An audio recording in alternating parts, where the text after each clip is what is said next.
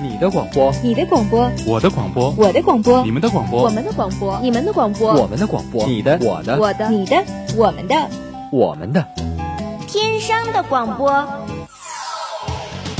天商广播播四海，校园你我知天下，魅力天商广播，展现真性你我。您正在收听的是天商之声 Top Radio。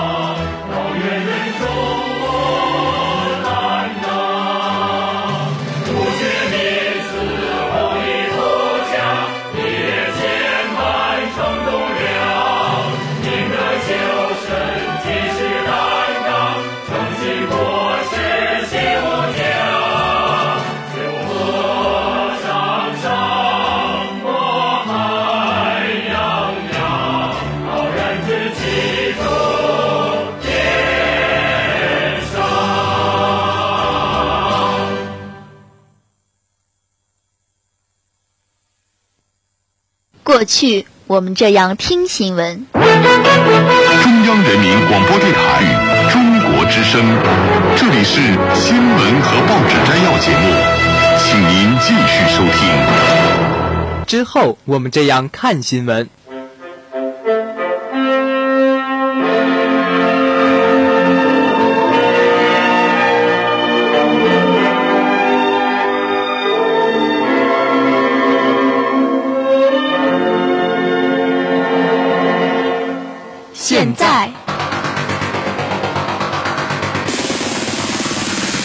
播四海资讯，媒体八方报道，先睹群英风采，方锐评说涵盖，倾听世纪之声，尽在传媒先锋。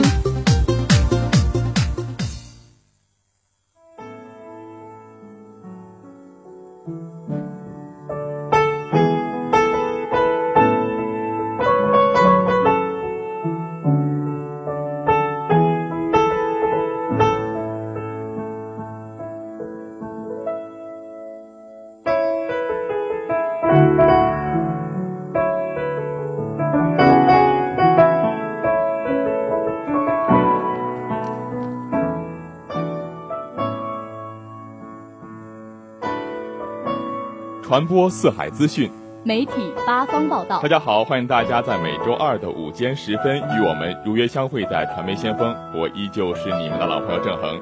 大家好，我是你们的老朋友静一。哎，那看到学弟学妹们啊，想想自己的搭档静一啊，从学妹升级到学姐，不知道你心里有什么样的感受呢？哎，我只能深深叹口气啊！我说句实在话，还是觉得有点失落的。哎，呃，就拿前两天的迎新来说啊，当时站在那个学校的。呃，侧门的那个位置有很多的新生过来说：“学姐啊，学姐怎么怎么样？这个这个路怎么走啊？那条路怎么走？”心里还真是说不出的滋味啊！心里拔凉拔凉。对啊，不过啊，这个每到开学季，学校呢都会迎来人流量的高峰时期。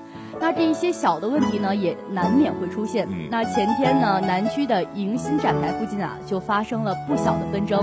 我不知道你有没有听说啊？哎，我不听说了。呃，就是一名女子和保安之间发生了冲突，然后还甚至出现了推攘的情况。那至于谁对谁错呢？哎，这估计啊，只有双方才知道。嗯，那抛开谁对谁错来说吧，大家各让一步吧。那保安人员其实也挺辛苦的，特别是迎新这两天呢。他们都在南区维护在场的秩序和安全。开学期间出现车辆拥堵或者是车辆擦伤的情况呢，其实我们都不想看到，但也希望大家能够互相体谅。学长呢在此也温馨提示，开学前一段时间人比较多，新生们对环境也不太熟悉，一定要保障自己的生命财产安全。嗯，那作为新进的学姐呢，我在这里啊也要提醒各位学弟学妹们要多多注意。那说完这个出行的安全呢，我们再来说说校园里的食品安全。呃，昨天呢刚报道了南充一中食堂啊，他用臭鸡骨头汤。臭鸡骨头煮汤呢，是被居民抓现行的新闻啊，是让家长呢感到十分的愤怒。呃，把孩子安心放在学校，但是学校呢却把坏了的食品给学生吃。你说这到底是道德的沦丧呢，还是人性的缺失呀？校园食品安全道路何在？引起了多方的质疑。那这个食堂的唐某却解释称，购买的时候并没有发现有任何异味。那之后交给食堂工人，中途呢又转交给三轮车师傅带回食堂，肯定是运输过程中跌破一袋才会散发臭味儿，并说自己并不是有意而为，但经检验，两麻袋鸡骨头均散发恶臭啊！唐某推脱责任的严禁也就直接被推翻了。同样呢，学校方面似乎也是闪烁其词，称食堂是在过渡阶段，只是试着承包给唐某两个星期。也不清楚鸡骨头的具体用途，不过他公开承诺废除承包协议，自主零利润经营食堂。今后呢，也会对学校的食品严格把关，并成立家长委员会进行监督。嗯，呃，无论是谁的责任啊，学生的生命健康权都应该得到充分保障。无论是商家还是学校，都不应该因为一时的利益而蒙蔽了自己的双眼，做出了没有良知的举动。遇到这种事情啊，也不应该推脱责任，让公众寒心。不过比较一下，看看咱们的学校啊，在假期期间呢，是将南二食堂做了整体的装修，新的就餐环境、玻璃木台、餐台、干净卫生的菜品来源、方便清洁的洗手池。这些呢，都将菜品在更干净、更透明的环境下提供给学生。这样的条件也让我们更加放心在学校就餐。那我们也希望校园环境能够更加的安全卫生，同时也希望大家能够爱护我们的校园，尊重工作人员，使校园生活能够更加美好。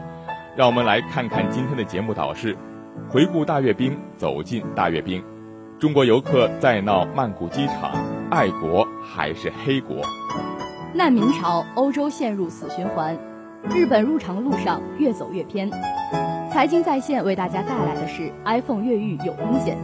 那一段好听的音乐过后，欢迎大家走进今天的传媒先锋。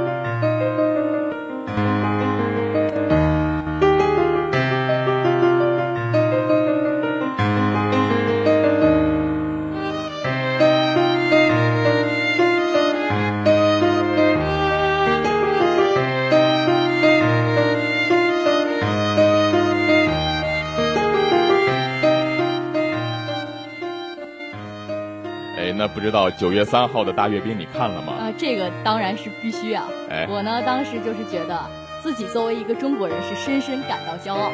嗯啊，是不是想心中有好多的这个形容词去形容这次阅兵啊？什么这个宏伟啊，对对，壮观啊，气势磅礴。但是当时我心里只有一句话，简直太整齐了，太齐了。呃，虽然说这个阅兵已经结束了，但是大家紧张激动的这种心情到现在呢还是难以平复。那今天我们跟大家一起回顾一下大阅兵的紧张瞬间，以及为大家介绍一下世界的其他阅兵方式。呃，我呢是从习近平书记和夫人开始迎宾的时候就开始关注了，一直到阅兵结束。那其中呢给我印象最深的一点啊，就是习总书记宣布裁兵三十万。你说这个不仅是你我呀，更是让全世界都感到震撼。各国媒体呢也都为此给予了好评。嗯，那随着这个仪式的进行啊，民族自豪感是越发的浓重，其中也是不乏感动。那最让我感到非常呃感动的是老兵方队，这次的老兵包括国共两党的老兵。那我注意到了，呃，当老兵方队走过天安门广场门前的时候呢，此时坐着的习习总书记呢，也是站起来向老兵示意，足以体现出对抗日老兵的尊重和感激。同时啊。也是对抗日民族统一战线的坚定维护。作为女生呢，我也不不得不提一下我们的民族巾帼女兵方队。哎女兵呢是首次出现在阅兵式上，创造了新的历史。当然啊，创造历史的还有我们的盟友们。我们也首次邀请外国方队参与阅兵，也向世界宣示了我们共同的目标是走和平与发展的道路。那一说到这个外国的阅兵方队呀，让我。挺印象深刻的是我们的老朋友俄罗斯，还有斐济方队，穿裙子，对穿裙子的那一队方队。那谈到这里呢，我们也看到了阅兵式上其他国家的不同风格。那不如让我们一探究竟外国的阅兵是怎么样的。嗯，事实上，阅兵分为四种，分别是美式、英式、法式和俄式，它们各有特色。美式的特点呢，就是轻松并且带有浓重商业性。美方没有大规模的方队，他们的主要原因是美方大量军队驻扎在海外。英式的特点是怀旧特点浓重，缅怀日不落帝国时期，使用过去的退役武器以及老式军装。那法式的阅兵跟英式有些类似，但是法式的对车辆的编排更具有艺术气息。而说到俄式阅兵，就跟我们有关系了。嗯，咱们中国的阅兵啊，是属于俄式，就是秀肌肉式的阅兵。啊这俗话的俗话说秀肌肉啊，就是把自己最好的武器亮给世界看看。而咱们中国的阅兵呢，就是把俄式阅兵做到极致的阅兵。在外界眼中，中国的训练方式算是极其苛刻的。但在此呢，也向所有受阅士兵致敬。没错，咱们向世界展示军事实力。不仅向世界宣示中国有实力保卫自己的国家，更向世界宣示中国是爱好和平的国家，和平发展是永恒的旋律。